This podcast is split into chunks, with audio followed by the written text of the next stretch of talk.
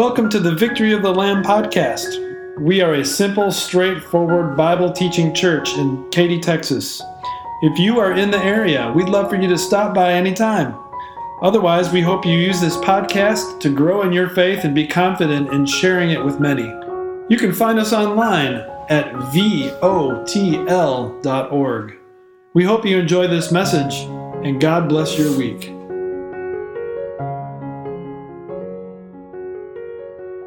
The numbers are astonishing and shocking, to say the least.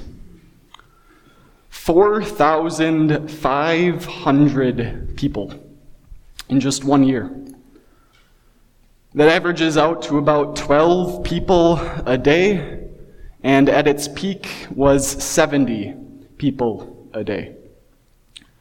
That's how many funerals Pastor Martin Rinkart performed in the year 1637. Yes, you heard that right 4,500 funerals.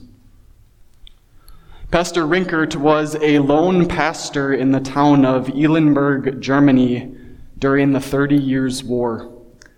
And not only did war ravage the country, but famine and plagues swept through the land, devastating everything in its path and leaving thousands dead in its wake. And yet, through it all, Pastor Rinkart continued to serve God and his people day after day after day, surrounded by death. He lost coworkers, family, friends, even his own wife. And yet he continued to serve God because he knew that Jesus has the power over the grave. He knew that Jesus is the resurrection and the life. He knew that Jesus is the one who gives life for the dead. That's our theme for our service this morning Jesus, life for the dead. It's what our gospel account is all about Jesus bringing his friend Lazarus back from the dead. But the story is about so much more than a dead man walking out of the grave. It's a story about the painful reality, the sad reality that death is for all people. It's a painful, sad reality that Jesus himself felt. It's a story about faith and confidence and trust that a woman places in her Savior in the face of the death of her brother. It's that same confidence, faith, and trust that we all can have in our Savior because He is the one who gives life for the dead. Because the most important part of this story is exactly that. Jesus, the one who has power over the grave, the one who is the resurrection and the life. He is the one who promises that we too will rise again. Our account picks up in the middle of John chapter 11, and at the beginning of John chapter 11, we hear that Mary and Martha's brother is sick and is close to death. You, you might remember Mary and Martha from the account earlier in Jesus' ministry, where he goes to their house, and Martha is all concerned about making sure everything is perfectly in place. The dinner table is set pristine, the house is swept, everything is made perfect. And when she sees that her sister Mary is talking with her Savior and not helping at all, she, she gets a little angry. She says, Lord, don't you care that I'm putting in all the work here? Let, tell my sister to come help me. And Jesus responds, Martha, there's one thing needed. Eh, eh, Mary has chosen what is better, and it will not be taken away from her.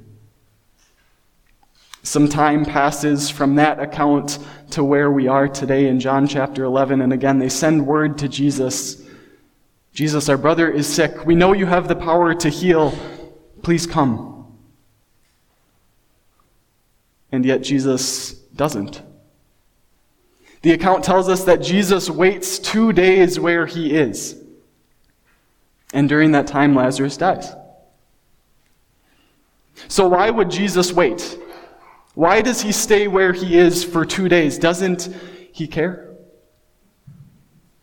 Well, the verses that aren't included in our text today, when Jesus hears the news that Lazarus is sick and dying, this is the words that he speaks to his disciples. This sickness is not going to end in death.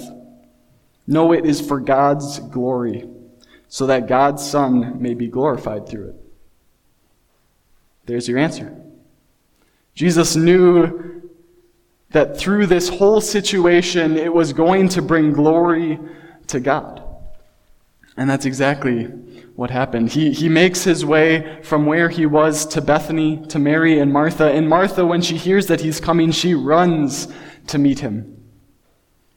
Quite a change in priorities from the last time that we've seen her, isn't it? She leaves her family and her friends. She leaves the gathering that she was probably in charge of. And she runs to the one thing needful. She runs to her Savior. And the first words out of her mouth do not, are not fueled by anger or frustration. They're simply her trusting her Savior, trusting in her Savior's power. Lord, I know that if you were here, my brother would not have died. But I know that whatever you ask, Lord, God will give it to you. She's saying, Lord, I trust you. I trust your decision to wait those two days. I don't know why, but I know you are in control. I know you still love me. I know you had the power over death, and for some reason, you decided to stay for two days, and I'm okay with that.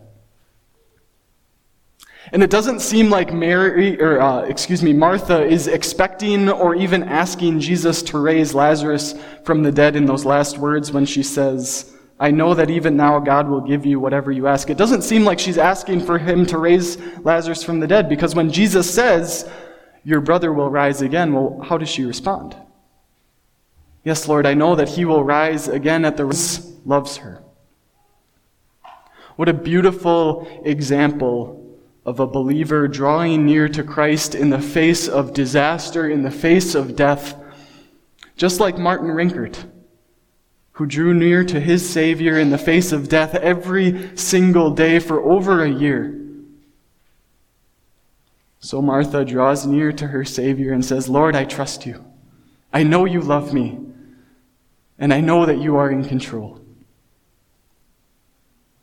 What would Martha's actions have looked like if she would have let the sadness and the pain and the anger drive her? Would she have run to meet her Savior, to fall at his feet and say, I trust you? Or would she have shunned him, pushed him away, and said, Lord, I, I don't even want to see your face? Would she have expressed her trust and her faith in her Savior's decision to wait those two days or would she have spit at his feet and said, How dare you? How dare you come here now, two days after my brother is dead? You show up here now? We called for help and you didn't help us. I don't think many people would have blamed Martha if she would have acted that way. And there's a sinful part of me that knows that I would like to act the same way as that as well when face come when death comes face to face, when death comes to my door. I want to let that anger and that rage and that fear drive me to do things that I shouldn't. Death has impacted every single one of us in this room in one way or another It's painful. It's sad. We know the pain. We know the hurt. We know the questions that it causes to rise in our minds. But don't let that anger drive you to despair. Don't let it lead you to doubt your Savior's love for you. When those questions come, Lord, do you care? Look through those veil of tears to your Savior who loves you Look to your Savior who will lead you through those dark valleys. Draw near to your Savior who loves you. Draw near to your Savior because he is the one who has felt the pain and the hurt of death himself, both emotionally and physically.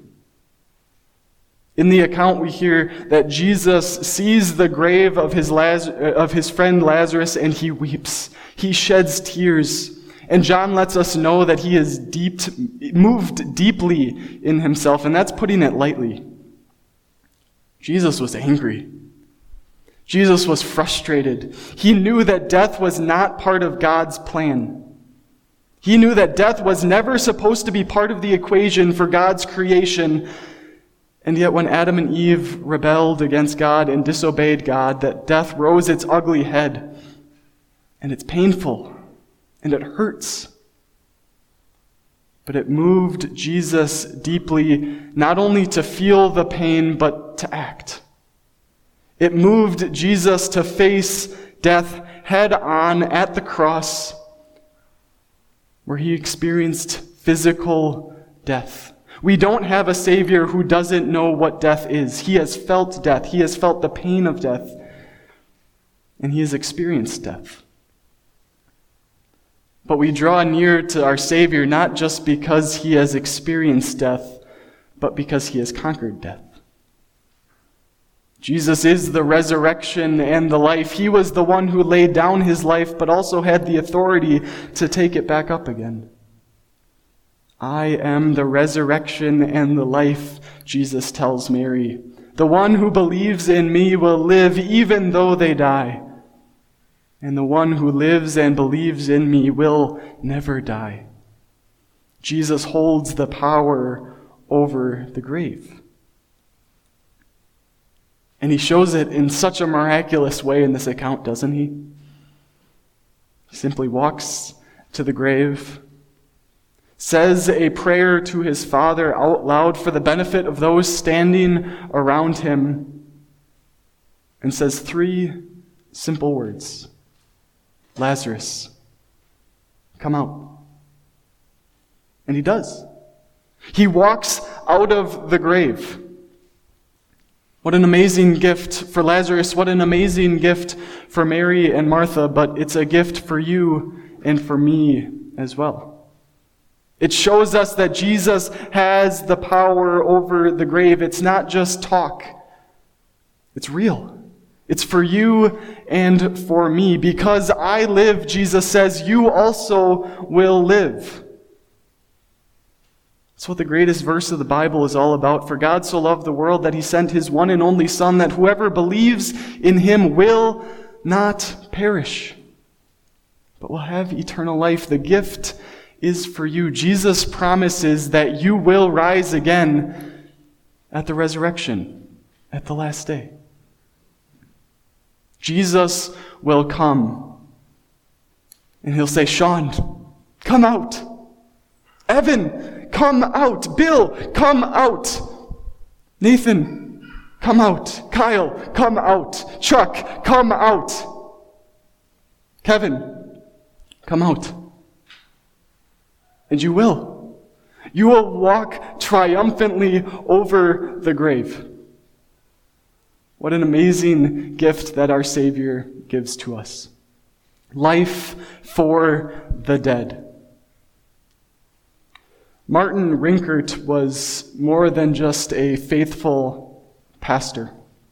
He was a talented and gifted hymn writer as well, and one of his hymns is one that you may be somewhat familiar with. It's a very famous Thanksgiving hymn. Now thank we all our God with hearts and hands and voices who wondrous things has done, in whom his world rejoices, who from our mother's arms has blessed us on our way with countless gifts of love, and still is ours today. Can you believe that? Martin Rinkart wrote those words in the middle of all of that death.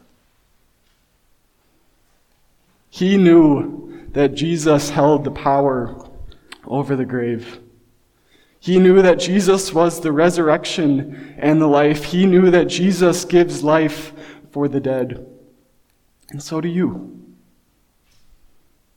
Now thank we all our God, because he blesses us with so many blessings. And the greatest of which is Jesus, who gives us life from the dead. So when death comes to your door, when you see death face to face, whether it's you or a family member or a friend or a coworker, draw near to Christ.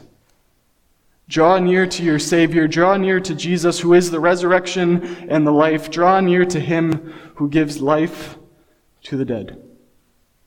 Amen. Time is precious. Thank you so much for investing some of your time with us today.